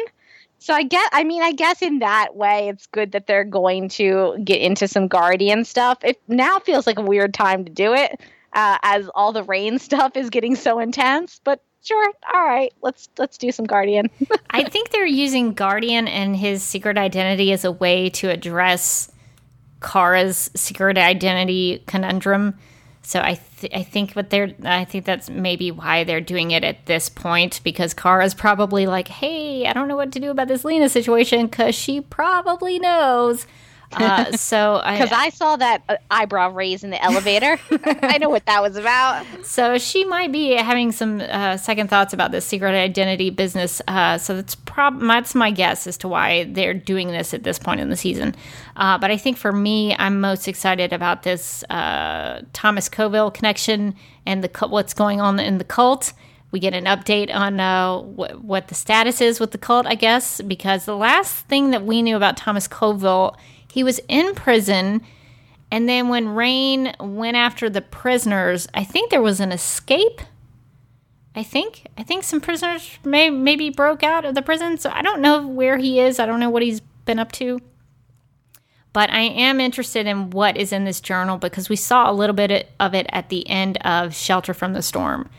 There were some pictures of Reign and of the World Killers. So I'm I'm curious. Uh, you know what what more information could there be in Thomas Coville's uh, journal? What what has he learned? So I'm I'm interested to seeing uh, what we could learn next week about uh, the World Killers from the cult leader and uh, what he has discovered. All right, well, I think that's uh, gonna do it for our spoiler section. Uh, so thanks for listening, and we'll be back with a new episode discussion next time on Supergirl Radio.